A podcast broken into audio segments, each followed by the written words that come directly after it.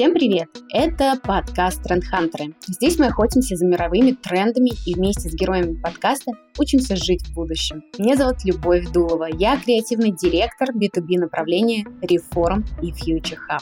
Сегодня в гостях у нас Борис Орехов, кандидат филологических наук, доцент Высшей школы экономики, сотрудник Института русской литературы Пушкинский дом. Мы поговорим о такой профессии, как филолог. Узнаем подробнее, что это такое и как современные технологии помогают в изучении этой сферы. 16-17 ноября состоится наш легендарный онлайн-форум «Реформ. Человек в мире будущего». Участие в прямом эфире, как всегда, для вас бесплатное. А билеты с записями доступны на нашем сайте. Чем раньше вы покупаете билеты, тем выгоднее будет их стоимость. Мы познакомили с трендами будущего уже 30 миллионов человек и не собираемся останавливаться. Каждый наш форум – это кладезь инсайтов и глобальное вдохновение, лучшие практики авторитетных спикеров, инструменты мышления для человека человека в мире будущего. Научитесь быть актуальными, видеть тренды и управлять изменениями на реформ. Вас ждет два дня прямых включений из разных точек России и мира. Блоки программы «Будущее», «Саморазвитие», «Бизнес», «Технологии», «Карьера». Больше 20 выступлений о самых горячих трендах будущего. Розыгрыши с призами. Цифровая сумка участника на 50 тысяч рублей с крутыми подарками от наших партнеров. Все подробности есть в описании этого выпуска. Регистрируйтесь и участвуйте бесплатно. Реформ. Здесь начинается будущее. Борис, добрый день. Здравствуйте. Мне на самом деле хочется начать с погружения в профессию. Давайте разберемся с самого начала, кто такой филолог и чем он занимается. Да, это непростой вопрос, конечно, потому что есть много разных точек зрения на то, что такое филолог. По-разному на это смотрят и изнутри профессии, и по-разному на это смотрят извне. Извне самый простой ответ, конечно, филолог – это тот, кто просто умеет грамотно писать и ставит запятые в нужных местах. Но это, конечно, существенное сужение. Не то, чтобы не умеет этого делать. Главное, что в основном при обучении на филологических факультетах именно этому учат мало, или, может быть, даже совсем не учат. Поэтому, как ни странно, если филолог пишет грамотно, то он добивается это какими-то другими способами, а вот не с ситуацией профессионального обучения в филологическом факультете. Это очень странно. Кроме того, наверное, на филолога извне смотрят как на человека, который умеет хорошо, правильно говорить, может быть, делать это увлекательно, может быть, делать это перед аудиторией. Тоже совершенно не обязательный навык. Неизвестно, что филологи, причем могут всю жизнь проводить в каком-нибудь кабинете, в библиотеке с книжками, и там правильно, грамотно, ярко, риторически, эффектно э, говорить от них не требуется, а наоборот, что-то воспринимать нужно из книг правильно и грамотно там вычитывать. Но вот э, надо сказать, что и этому конкретно э, выступлению перед аудиторией тоже специально не учат на филологических факультетах. Может быть, какие-то отдельные курсы этому тоже способствуют, может быть, этому способствует педагогическая практика. Нужно выходить иногда к школьникам и студентам и о чем-то с ними говорить, скажем, о Гоголе или о Пушкине. Но вот специально этому тоже не способствует именно обучение на филологическом факультете. Наверное, это все плюсы некоторые, которые филологическому образованию могли бы способствовать, но именно образование к этому не ведет. Но жизненный путь, конечно, филолога может поставить его перед необходимостью выступать перед аудиторией, скажем, учебной аудиторией, или что-то такое делать. А изнутри профессии это, конечно, совсем другие вещи. Это прежде всего чтение книг, во-первых, художественных, во-вторых, некоторых профессиональных, которые посвящены анализу книг. Но здесь мы сталкиваемся с некоторой э, разницей во взглядах. Есть такие вот тупоконечники и остроконечники. Есть те, кто считает, что филология — это литературоведение плюс лингвистика, плюс изучение языка. А некоторые считают, что филологи — это некоторая такая отдельная каста, которая к лингвистам отношения не имеет. И вот, например, на филологическом факультете Московского университета есть отдельно филологи, которые учатся, там, скажем, на русском отделении, ну, там пусть чем хотят занимаются, считают настоящие правоверные лингвисты. А есть вот прям настоящие лингвисты-лингвисты, которые обучаются там на отделении, раньше которое называлось структурной прикладной лингвистики, теоретической прикладной лингвистики. Вот лингвисты иногда себя выделяют из филологов, считают, что они вот не там. Им не обязательно читать художественную литературу, зато правильно нужно им знать про то, как устроен язык, э, как его формально стоит описывать. И вот они, так сказать, в большей степени погружены в настоящую науку, чем э, литературоведы, которые там что-то такое глаголят, недоказуемое. Ответ, как всегда, сложный, как всегда, в том, чью точку зрения на филологию мы воспринимаем. Вот, например, в XIX веке среди немецких филологов, тех, кто вообще изобрел понятие филологии в его текущем виде, считалось, что филолог – это только тот, кто умеет читать и умеет профессионально изучать античные тексты, написанные на латыни и древнегреческом. И что никакой филологии за пределами античной филологии быть не может. Есть даже забавный такой пассаж из вот одного из классиков немецкой классической филологии, Германа, который много чего понял про античность и изобрел. Э, в частности, вот есть важный такой термин «мост Германа», характеризующий такой, один из античных метров экзаметр. Он как раз рассуждал о том, а бывает ли, может ли быть башкирская, например, филология. И приходил к выводу, что все-таки нет, что есть народы, которые осенены высоким духом, в таком гегелевском немного смысле, а есть э, все остальные. И вот античные греки и римляне, они, конечно, были осенены таким духом, а вот, скажем, какие-нибудь башкиры нет. Вопрос еще в том, откуда Герман вообще знал, что существуют башкиры, а ответ на этот вопрос довольно простой. В как раз заграничную кампанию после вторжения Наполеона, когда русские войска двинулись в Европу на ее покорение и на завоевание Парижа, с ними как раз были башкирские войска, и они произвели огромное впечатление на европейцев. В частности, известно, что Гёте вот с ними встречался, с башкирскими полками, там подарили они ему лук, про это есть тоже какие-то биографические свидетельства. Но вот не только на Гёте они произвели впечатление башкира. Мы сейчас уже, конечно, так не думаем, да, у нас более расширенное понимание того, что такое филология, и даже есть сборники, посвященные башкирской филологии, просто печатные издания. Границы ну, этого понятия постоянно меняются, но, наверное, такое совсем ядерное понимание, которое не включает в себя серую зону про то, лингвисты, филологи или не филологи, это прежде всего человек, который умеет читать тексты внимательно, подмечает там то, что не могут или не умеют подметить непрофессионалы, сопоставлять эти тексты между собой, э, видеть э, их э, какой-то генезис, происхождение, видеть как эти тексты вступают в диалог друг с другом, ну и обладать, конечно, какой-то эрудицией читательской, прежде всего, но, наверное, не только. Вот эрудиция сама по себе не включает этот профессиональный режим филолога. Но если мы смотрим на то, что такое филолог, исходя из его образовательных компетенций, то это прежде всего, да, человек, который э, последовательно, системно усваивает историю литературы от античности до современности, как э, русскую углубленно, так и зарубежную. Имеет представление о том, как параллельно э, в литературе развивалась история искусства. Естественно, обладает какими-то языковыми особенными компетенциями, да, то есть он, наверное, владеет каким-то иностранным языком, может быть, даже не одним, но на разном уровне. И знает про то, как устроен язык в самых общих чертах, каким бывает синтаксис, морфология языка и э, какова история языка, какие бывают процедуры для того, чтобы понять, какие слова родственные, а какие нет, что очень волнует людей западного профессионального сообщества. История языка – это такая очень,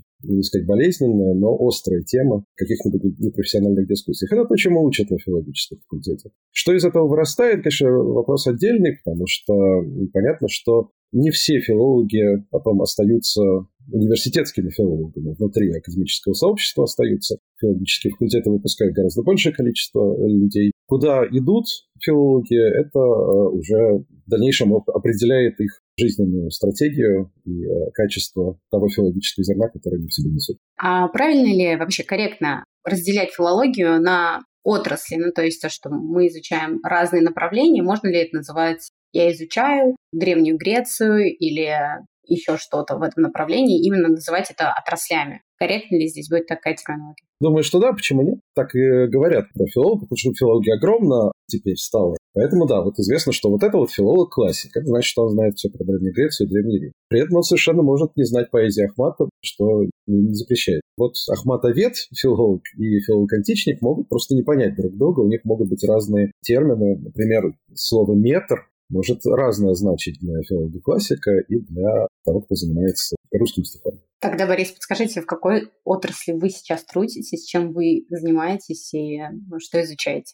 Ну, я русист по образованию, естественно, мои главные профессиональные стремления связаны с так или иначе, с русской литературой прежде всего, с русским стихом, но я стараюсь не ограничиваться этим и захватывать какие-то другие области. Ну, такая эрудиция, насколько это возможно, конечно, она позволяет шире ставить вопросы и давать более полные ответы на них. Поэтому, ну вот, одна из моих любимых областей э, знания, в которые, или отраслей, как вы говорите, в которые я стараюсь внести посильный вклад, это стиховедение. То есть такая специальная область изучения стихов, которая не имеет в виду изучение стихов во всей их полноте, а имеет в виду такой очень особенный формальный ракурс на устройство стихов, то есть такой технический этаж стихотворения. Стиховеды изучают именно форму, связанную вот с тем, что в школе мы когда-то пытались изучать. Ямбы, хореи, их отличия между собой, чего Онегин, как известно, не умел отличать их между собой. Это очень разнообразно и очень сложным образом устроенное знание. Вообще говоря, ну как-то так со стороны, глядя, тоже не заметишь там ничего особенного. Ну, подумаешь, какой-то ям, какой-то хорей. Но в этом во всем есть э, свои какие-то очень сложно устроенные структуры, влияния, какие-то сбои, какие-то, э, значит, интервенции со стороны одной силы по отношению к другой. И очень по-разному устроено вот то, что называется система стихосложения на разных языках. Поэтому вот перед тем, как писать какие-то большие работы, связанные с, именно с русским стихом, я писал целую книгу, которая характеризует стих башкирский. И вот ту самую башкирскую филологию, которая не бывает по мнению Германа, немножко тоже старался освоить. И причем, надо сказать, что стиховедение – это вот не, не любое э, изучение стиха. То есть, например, если мы там в школе пишем э, сочинение там, образ пейзажа или там образ Родины, да, пейзаж в стихах Есенина, то это вот то, чем стиховедение не занимается, не занимается совсем. А стиховедение начинается там, где мы спускаемся на уровень именно стиха, как вот особенного такого свойства и особенного способа организации ритма в стихотворении, и начинаем считать, например, слоги. То, что мы умеем их считать, то, чего мы не умеем делать в отношении многих других областей в литературе, ну, скажем, там, никто не считает там, кольцевую композицию или что-то еще, чем обычно оперируют литературоведы. Это, конечно, свойство, это способность привлекать сюда количественные числовые методы, очень сильно расширяет наши возможности и делает стиховедение ближе к естественным наукам, к химии, физике и другим доказательным дисциплинам, что, конечно, позволяет стиховедам считать себя более правильными учеными, чем э, какие-то там гуманитарии, которые только умеют что языком чесать. Очень здорово. Подскажите, вы говорите, что приближено, да, там, к естественным наукам, а подскажите, какие ключевые навыки мы развиваем, когда изучаем э, стиховедение, да, и чем это нам помогает в жизни, что мы развиваем в первую очередь? Помощь в жизни, сразу это какая-то такая история, которая осмысляет, думаешь про прагматические полезные вещи. Поехал на дачу, вот тебе там надо посадить дерево или вырастить помидоры, что-то такое, или где-то еще на сложных и важных переговорах, как-то так выстроить беседу, чтобы получить больше выгоды. Это все совершенно никак не связано с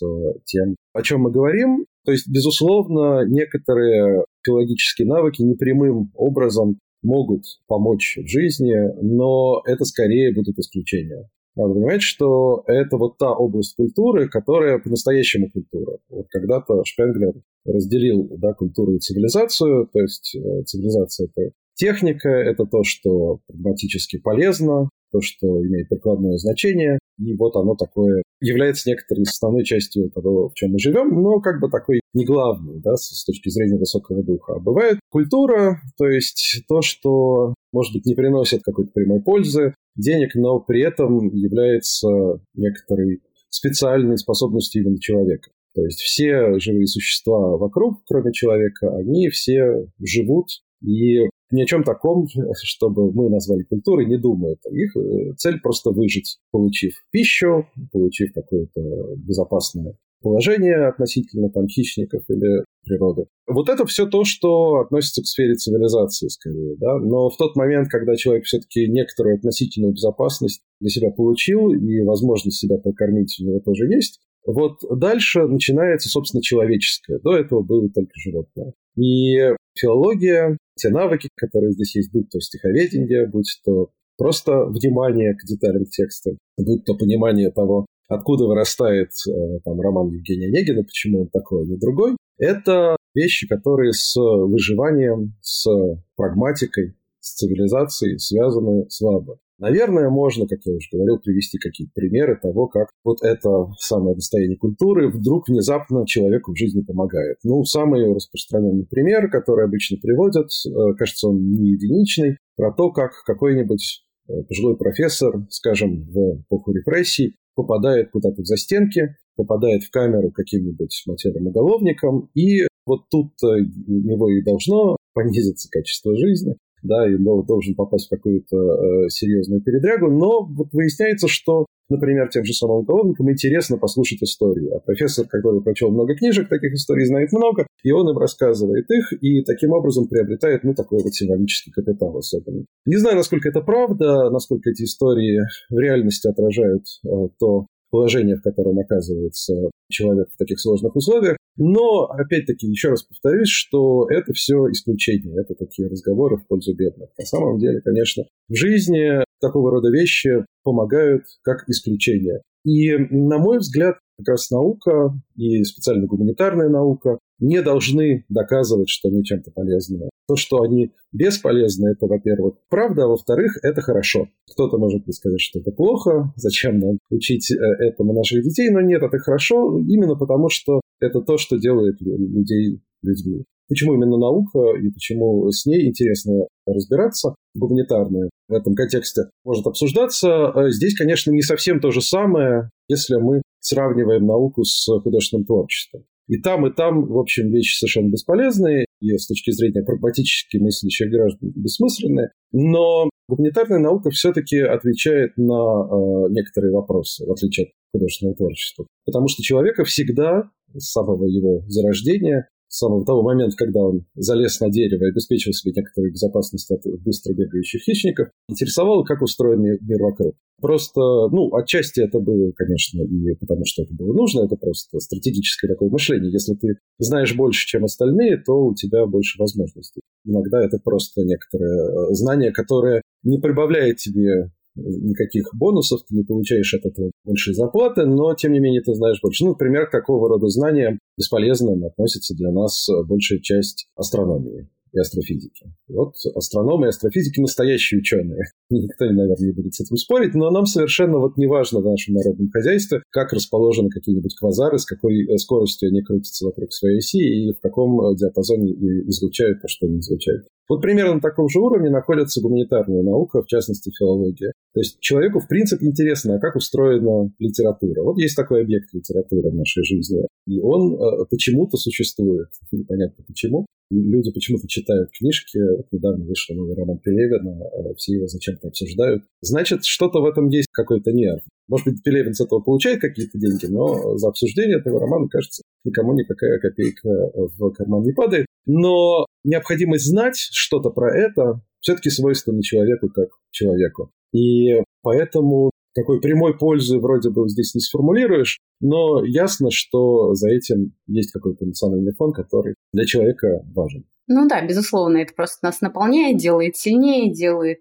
наш кругозор гораздо шире, и мы таким образом, как вы правильно сказали, просто люди, которым все интересно, и это главный наш смысл. Делает нас сильнее, если не убивает, конечно. Да, если не убивает, конечно. Это уже вопрос именно психологического здоровья. Ну вот это Умберто Эко, да, э, если помните роман «Имя Розы», как раз про то, как литература, книга может убивать в прямом смысле реализована, как книга, страница которой пропитана ядом, да, если ее читать и смачивать пальцы слюной, то рано или поздно ты отравишься, да. Таким образом, конечно, литература тоже иногда может убивать, но опять-таки это скорее исключение, это скорее художественное.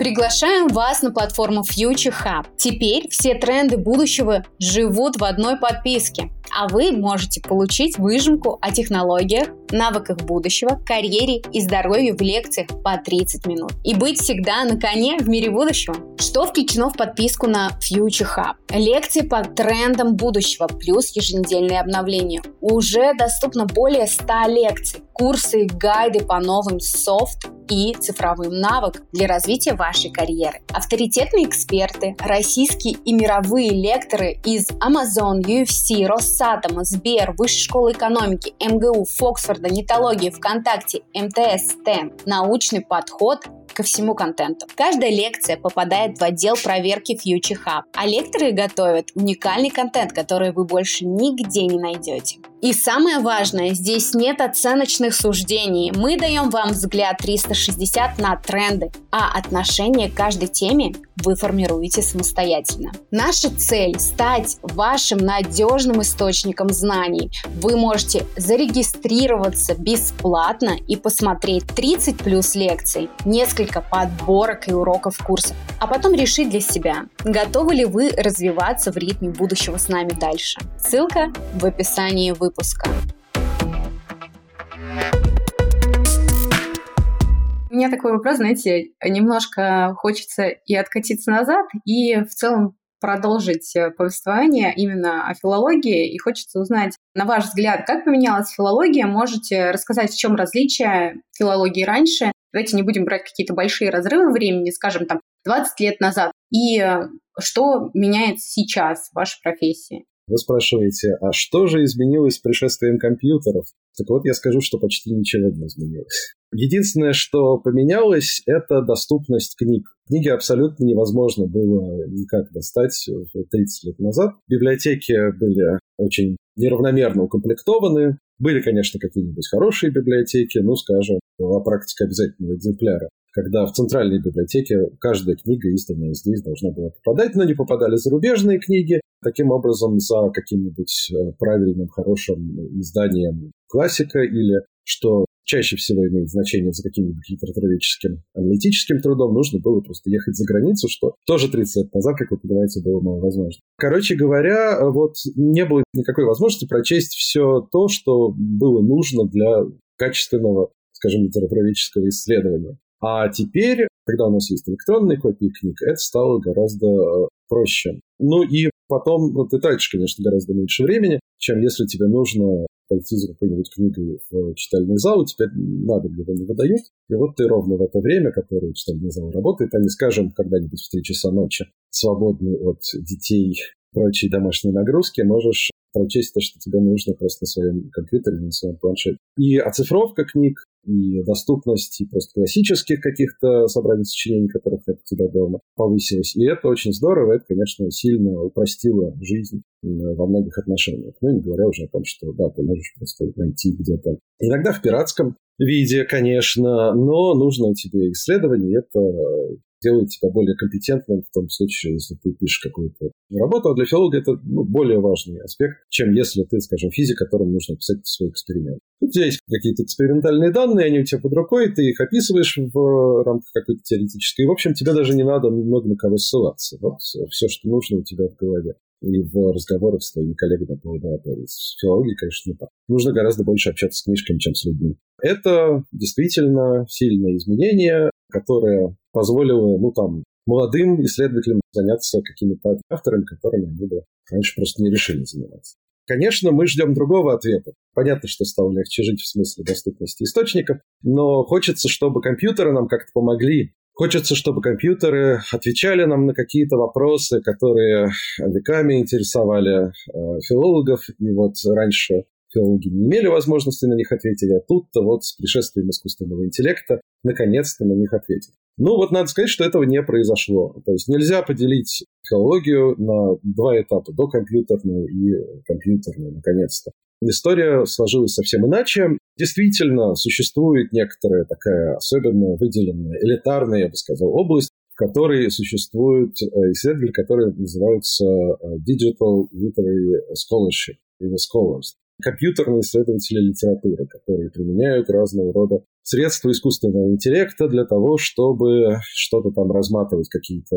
вопросы. Но это очень и очень небольшая общность, которая, ну, там насчитывает, может быть, несколько сотен человек в мире, но никак не больше. Надо сказать, что параллельно с ними существует традиционная филология, в том числе занимающаяся русской литературой и всеми остальными литературами в мире, которая не обнаруживает для себя пользы применении вот этих самых компьютерных инструментов и существует по старинке, как-то там пишет какие-то исследования, как раньше, и занимается ответами на те вопросы, которые филологию интересовали более-менее всегда, начиная с времен Аристотеля. Почему так произошло? Ну, это предмет отдельной большой рефлексии, но первый ответ честный, будет заключаться в том, что компьютеры действительно умеют отвечать на вопросы, но совсем не те, которые интересуют филологов. У компьютеров есть свой инструментарий, он очень серьезный, очень интересный, но он совершенно лежит в другой плоскости, чем интересует филологов, потому что компьютеры штуки все-таки глупые. Ну да, понятно, что в последний, особенно год, у нас тут бум таких вот разработок, как ChatGPT, которые, кажется, умеют э, отвечать на разные вопросы, говорить что угодно, но ограничения этих разработок тоже хорошо видны. Если мы попытаемся задавать им не банальные какие-то вопросы, а вопросы сложные, по крайней мере, сложные именно для них, а не обязательно даже для людей, то они не справляются. Во-первых, ChatGPT плохо умеет по-русски. Все, что прекрасного делает, она делает э, на английском. На русский она в основном только переводит что-то. Это во-первых. Во-вторых, она много чего не знает, и именно про русскую литературу не знает. Вот я как-то даже написал такую статью, которая называется «Крейсер России и другие ошибки чат GPT». Там очень смешные примеры того, что спросишь у нее, что там, какие главные романы написал Лев Толстой. Ну, говорит, ну, вот Анна Каренина, «Войну и мир» и «Крейсер России». Нет, не было такого романа никогда у Льва Толстого. Хотя крейсер России, в принципе, как таковой существовал. Ну и вот э, такого рода ошибки, они довольно характерны. Э, анализ э, стихотворения тоже не под силу ChatGPT. Короче говоря, то, что умеют литературоведы, вот даже эти самые наикрутейшие распоследние разработки тоже не умеют. Поэтому как-то приходится крутиться, да, и придумывать такие специальные вопросы, на которые и интересно литературоведу получить ответ, и компьютеру интересно ответить, на который компьютер может ответить. Такие вопросы, в общем, бывают, но связаны они обычно не с такими высокоуровневыми вещами. Что такое высокоуровневые вещи? Это такие э, вещи, которые человеку очень просто понять, о чем идет речь. Ну, например, персонаж. Вот что такое персонаж. Ну, думаю, что даже без специального литературоведческого как-то образования более-менее всем понятно, что это некоторое действующее лицо в художественном произведении. И вот с ним можно как-то взаимодействовать, можно как следить за его развитием внутренним, на его особенности, как он реагирует на других людей. И всего этого компьютер не очень может понять. Сам по себе процедура выделения персонажа из художественного текста уже представляет собой для э, компьютера проблему. Для этого нужны какие-то сложные программные фреймворки. Это такой вот на литературную плоскость э, спроецированный э, парадокс Муравы. Очень давно уже сформулированный для компьютеров. Он заключается в том, что то, что для человека сложно, компьютер делает на раз просто по щелчку пальцев. Ну, например, сложить какие-то большие числа. Вот э, человеку сложно считать, а компьютеру это просто. А наоборот, то, что для человека очень просто, для компьютера представляет собой серьезную проблему. Ну, например, человеку ничего не стоит сделать несколько шагов, когда он уже научился это делать в очень раннем возрасте младенца, он уже дальше ходит без особенных проблем. А роботов, чтобы научить э, делать шаги так же, как человеку, э, это вот надо десятилетия разработок, и до сих пор вот Boston Dynamics нас радует, конечно, какими-то э, рекламными роликами про роботов своих, но пока что мы не видим, чтобы такого рода роботы, шагающие, да, вот населяли окружающее нас с вами. То же самое с литературным произведением. Как ни странно, кажется, что какая может быть аналогия между роботами и художественным э, произведением, но вот она совершенно полная. То, что человеку понять в художественном произведении очень просто, компьютеру сложно. Что он может? Он может смотреть на какие-то низкоуровневые вещи на слоги, на слова отдельные, на знаки препинания, на буквы. И чтобы выйти на какой-то уровень выше, там, где начинается, собственно, литература, оказывается, компьютеру нужны какие-то очень серьезные э, усилия, вложения. Ну и, в общем, по большому счету, он этого не может. Даже для английского языка, для которого вроде бы уже все разработано, уже все возможные программы анализа текста на английском языке созданы, но вот нет как-то. И тут э, он не справляется. Поэтому вот эта область э, того, где компьютеры справляются, то, что интересно литературоведу, она такая очень небольшая, такая, такая очень большая зона. Например, она лежит в области стиховедения как раз. Здесь, поскольку слоги, поскольку что простое ударение, там компьютеры более-менее справляются. Хотя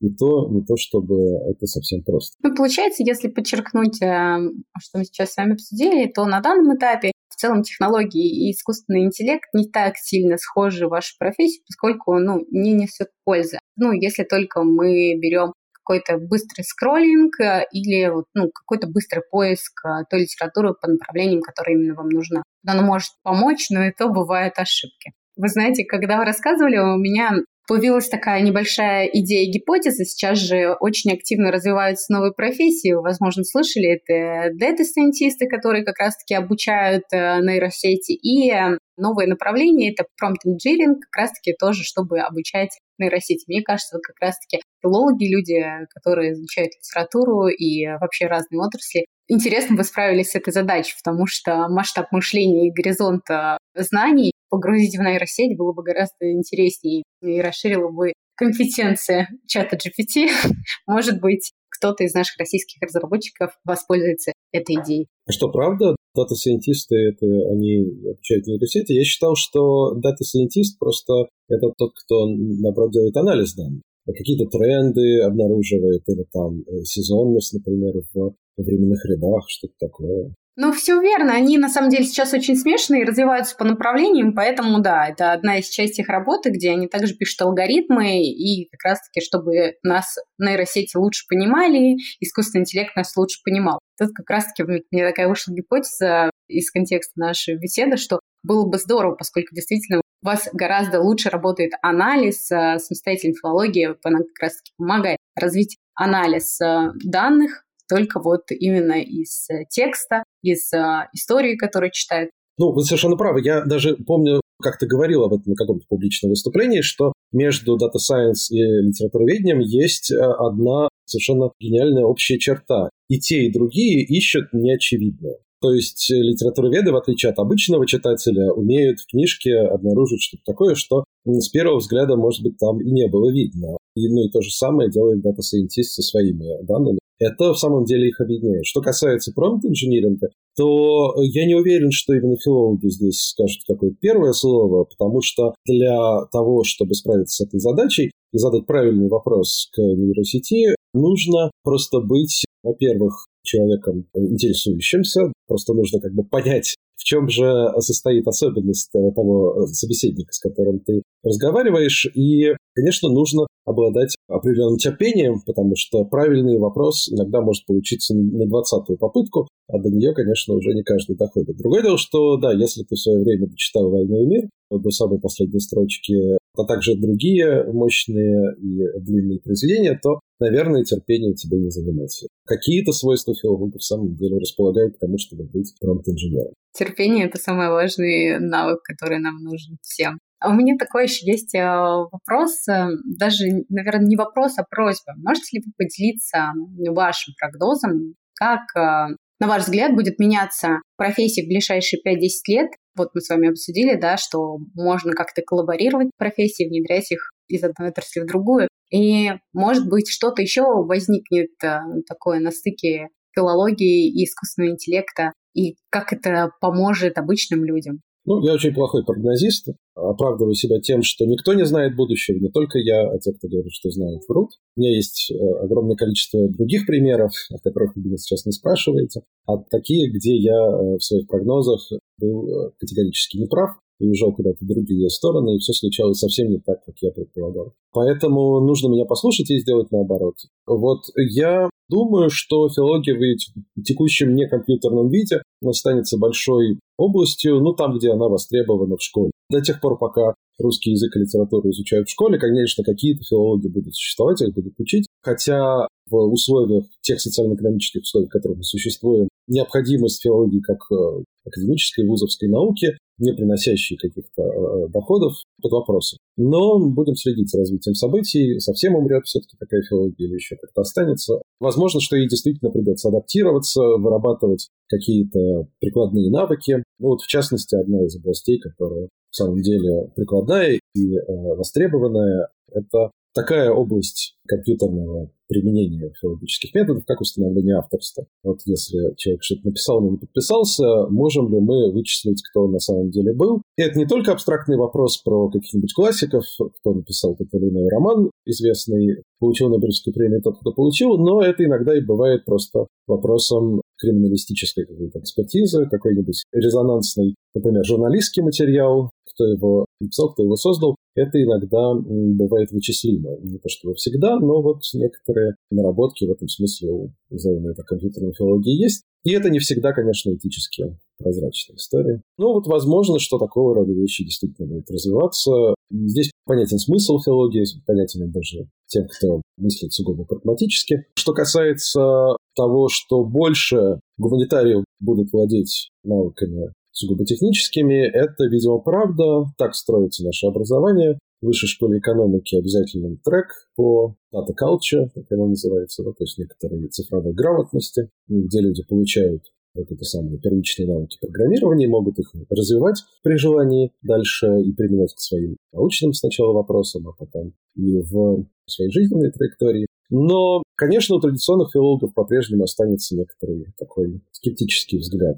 тому, что происходит. В ближайшее время, я думаю, радикальных мы изменений в этих областях не увидим, но только если все-таки решаться те, кто выделяет деньги на серьезное сокращение бюджетов, выделенных на гуманитарную область. Какие-то новые профессии, чтобы они выросли именно из того, о чем мы говорим, я не уверен, что они появятся. Ну, вот тот же самый промпт-инженер, это же очень специфическая сфера деятельности, которая не то чтобы там мало где востребована, может быть и много где, но проблема в том, что мы часто не контролируем те системы, с которыми промпт-инженер должен общаться. В любой момент, буквально сегодня в 13.00 или завтра в 19.30 могут отключить нам этот промпт, поскольку та же самая система ChatGPT уникальна. Вот полного ее аналога никто сейчас представить не может. Да? Ну, в какой-то степени, чуть-чуть, в той или иной области она может быть или существует, да, и может быть какими-то крупными компаниями представлена. Но вот если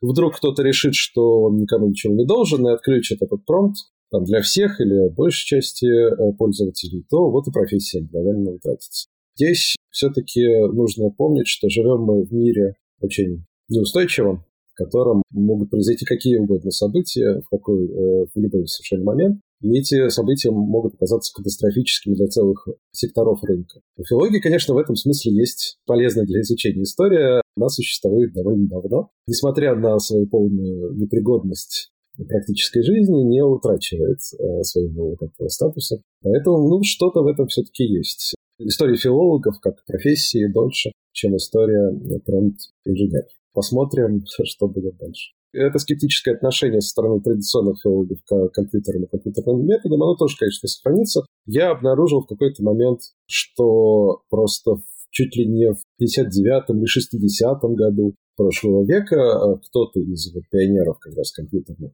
технологий писал, что ну, будем надеяться, что литературоведы и компьютеры скоро подружатся, и у них будут э, какие-то совместные успехи. Но вот прошло с тех пор 60 лет, решительно ничего не изменилось, также настороженно относятся традиционные филологи к компьютерам. Иногда это даже оправдано, иногда это можно понять, но, может быть, э, все-таки этот скепсис иногда выходит за чересчур. Я, на самом деле, хочу задать тогда последний вопрос, чтобы дали рекомендацию нашим слушателям в виде пяти шагов для старта в профессии, для выбора профессии. Что, на ваш взгляд, стоит опираться, чтобы построить свой карьерный путь и найти себя в этой жизни? Да, ничего себе у вас вопросики. У меня решительно нет на них ответа честного, потому что мне просто в жизни очень повезло. Повезло даже несколько раз. После того, как я принял решение стать филологом, я ни разу об этом не жалел. Это то, от чего многие страдают, от чего страдают некоторые мои коллеги, которым надоело я не понимаю, чем заниматься дальше. Это страдают просто мои хорошие знакомые или друзья, которые там дожили до какого-то серьезного возраста, понимают, что надо жить как-то иначе, а как они не знают. И я понимаю, что у меня нет э, такого вот сложного опыта, да, потому что для такого рода советов нужен собственный личный опыт, когда ты проходишь через разные трудности, и э, у тебя накапливается, э, накапливаются какие-то решения, какие-то ответы на эти трудности, на эти вызовы. Я не могу сказать, что у меня опыт есть. С самого начала, э, как только я узнал очень поздно, в 11 классе, в середине 11 класса, что бывает в филологическом факультете, с тех пор э, моя жизнь э, вот до текущего момента, по крайней мере, была предрешена. Другое дело, что мой филологический опыт отягощен еще и компьютерным, то, что бывает далеко не у всех, но это все-таки некоторый нарост, да, это некоторое дополнение к тому, что жизнь мне всегда позволяла заниматься тем, чем я занимаюсь до сих пор. Конечно, такого рода ситуации есть, мягко говоря, не у всех. Я же понимаю, что любые наши желания жизненные стратегии ограничиваются внешним воздействием. ограничиваются разного рода экономическими, в первую очередь, необходимостями. И поэтому, конечно, нужно смотреть в сторону тех специальностей, которые могут обеспечить ваш быт прежде всего. В тот момент, когда вы сможете э, обеспечивать себя, в тот момент вы уже сможете заниматься чем-то другим. Другое дело, что, скорее всего, будет поздно. Был какой-то такой фантастический рассказ про двух близнецов, один из которых стал ученым, а другой стал как раз богатым человеком. А это решилось в какой-то момент в их детстве. Перед ними положили книгу и монету. Кто из них что возьмет, пробежав некоторую небольшую дистанцию, тот тем и станет. Да? То есть э, монета окажется у а, того, кого будут э, готовить к работе с финансами, а книга достанется ученым. И вот в какой-то момент ученый дорастает до такого момента, когда он создает там машину времени, понимает, что у него нет денег для дальнейших исследователей с братом, ему очень трудно связаться, потому что у брата все секретари, там многочисленные фильтры, которые не позволяют к нему продраться. И он решает и испробовать эту самую машину времени и переместиться в тот момент в прошлое, взять монету, чтобы на нее уже купить книгу. Он перемещается в прошлое, в тело вот того маленького мальчика, котором он был, и бежит уже не за книгой, а за монетой. Дальше все происходит наоборот. У него остается э, монета, он становится финансистом, и в какой-то момент уже его брат, наоборот, работает с машиной времени. В общем, ситуация закольцовывается, и выясняется, что если даже у тебя есть деньги на то, чтобы купить э, книгу, ты ее уже не купишь. Рассказ называется «До следующего раза». Поэтому э, хорошего ответа здесь нет, ни со стороны филологии, ни со стороны литературы. И нужно как-то пытаться отвечать агрессивному миру вокруг нас. Но вот в том случае, если у вас есть такая возможность, и вы можете делать что-то профессионально и хорошо, то, наверное, эту возможность пускай следует. Борис, спасибо большое за эту встречу. Теперь мы знаем больше о такой профессии, как филолог, что изучает филология и почему это интересно и важно. Ну что же, нам пора заканчивать. С нами сегодня был Борис Орехов, кандидат филологических наук, доцент Высшей школы экономики, сотрудник Института русской литературы Пушкинский дом. Продолжайте охотиться на тренды с нами. Подписывайтесь на наш подкаст на удобной для вас подкаст-платформе. Ставьте нам звездочки, советуйте коллегам и друзьям. Переходите на сайт подкаста и пишите, какие темы вам интересно обсудить. И задавайте вопросы. Мы с радостью возьмем их в работу над выпусками. Подписывайтесь на интеллектуальную платформу для саморазвития futurehub.io. Следите за нами в Телеграме. Все ссылки есть в описании к выпуску. Напоминаем, что 16-18 ноября состоится наш онлайн-форум «Реформ. Человек в мире будущего». Участие в прямом эфире, как всегда, для вас бесплатное а билеты с записями доступны на нашем сайте. Чем раньше вы покупаете билеты, тем выгоднее будет их стоимость. Спасибо, что слушаете наши выпуски до конца и увидимся в будущем.